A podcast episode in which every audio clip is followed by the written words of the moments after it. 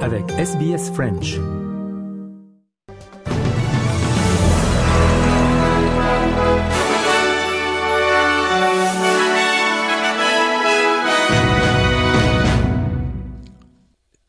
Les personnes impliquées dans le régime national d'assurance invalidité NDIS se sont vues promettre une nouvelle, une meilleure expérience et un soutien plus large.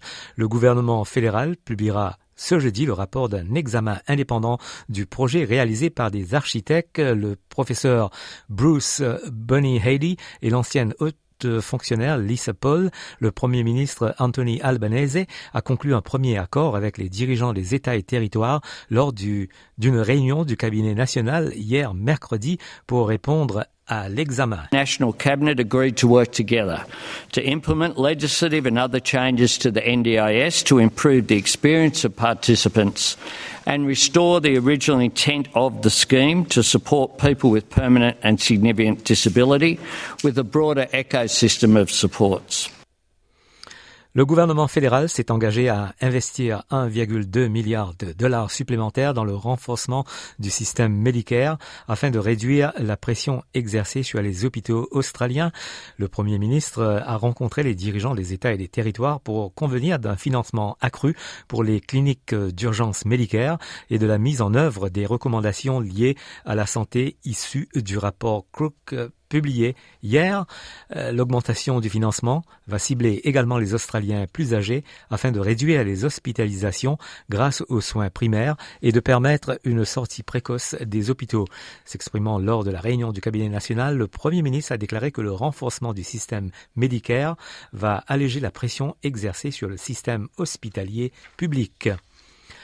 Le gouvernement fédéral défend son recours à la loi votée hier qui pourrait permettre aux tribunaux d'envoyer des personnes libérées des centres de détention de l'immigration en prison de nouveau. Hier, un homme du Victoria est devenu la quatrième personne libérée d'un centre de détention pour immigration à être arrêté pour avoir enfreint les conditions de son visa. L'homme de 45 ans, né au Soudan, a été arrêté par la police fédérale australienne pour ne pas avoir prétendument respecté un couvre-feu et avoir volé des bagages à l'aéroport de Melbourne. La peine maximale est de 10 ans d'emprisonnement. Pour un chef d'accusation de non-respect d'une condition de couvre-feu, la peine maximale est de 5 ans d'emprisonnement et une amende de 93 900 dollars. Le ministre britannique de l'immigration, Robert Jenrick, a démissionné après que le gouvernement a publié un projet de loi d'urgence euh, visant à mettre en place son programme d'expulsion des migrants vers le Rwanda. Son départ soulève des questions sur l'avenir de la politique rwandaise qui a été contestée devant les tribunaux et se heurte à une opposition significative de la part des groupes de défense des droits de l'homme. Une impasse sans précédent sur la question de savoir qui accueillera le sommet climatique des Nations Unies l'année prochaine est une question imminente lors de la COP 28 à Dubaï. Les jours d'ouverture du sommet n'ont guère fait référence à la COP 29, contrairement aux années précédentes où les orateurs citent généralement le nom de la prochaine présidence du sommet de la COP pour montrer que la stratégie mondiale de lutte contre le climat est tracée pour les années à venir. Selon les règles de l'ONU, c'est au tour de l'Europe de l'Est d'accueillir une COP et la décision doit être unanime parmi tous les pays de la région. L'armée israélienne a exhorté la communauté internationale à agir pour aider à libérer les derniers otages détenus par le Hamas lors des raids du 7 octobre. Plus de 100 otages ont été libérés lors du cessez-le-feu de la semaine dernière, ainsi que 240 Palestiniens emprisonnés par Israël. Le porte-parole des forces de défense israéliennes, le contre-amiral Daniel Hagari, a déclaré qu'Israël déclare qu'il ne peut plus accepter une présence militaire du Hamas à Gaza après la l'attaque du 17 octobre euh, dernier qui a déclenché la guerre. International organizations know their mandate and they also know the facts.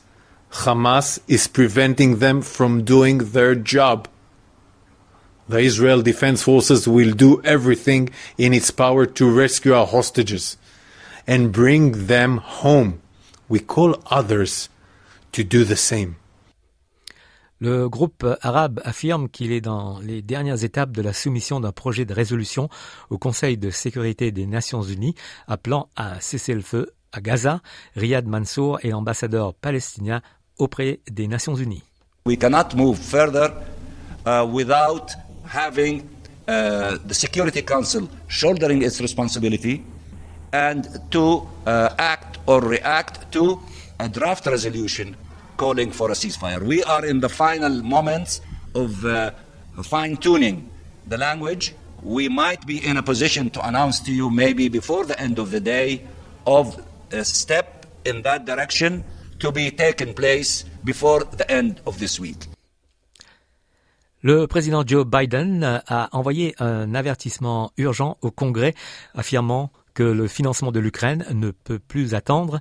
Dans des remarques depuis la Maison Blanche, euh, M. Biden a déclaré qu'il était stupéfiant que le Congrès n'ait pas encore approuvé des dizaines de milliards de dollars d'aide militaire et économique à l'Ukraine, alors que son administration a mis en garde contre des conséquences désastreuses pour Kiev et un cadeau à l'Ukraine et au président russe Vladimir Poutine si le Congrès n'agit pas. This cannot wait.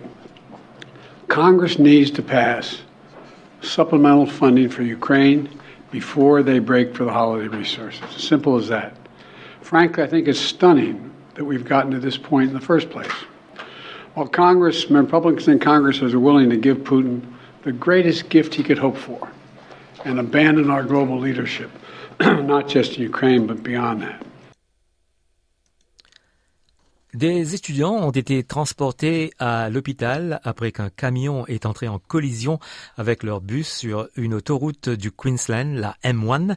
Les services d'ambulance du Queensland indiquent que 11 personnes ont été transportées à l'hôpital, dont 10 étudiants. Scott Harris, opérateur du service d'ambulance du Queensland, a déclaré que les blessures subies étaient modérées. Coup d'œil météo pour ce jeudi en Australie avec, euh, euh, d'abord Perth, maximale de 28 degrés, Adélaïde 33 degrés, Melbourne 24, Hobart 23, Canberra 32, Sydney 29, Brisbane 31, Darwin 34 et à Alice Springs maximale de 40 degrés. Voilà, fin du journal de ce jeudi 7 décembre.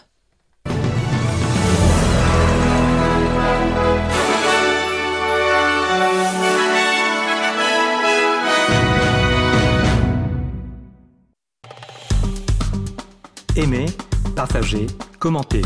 Suivez-nous sur facebook.com slash sbsfrench.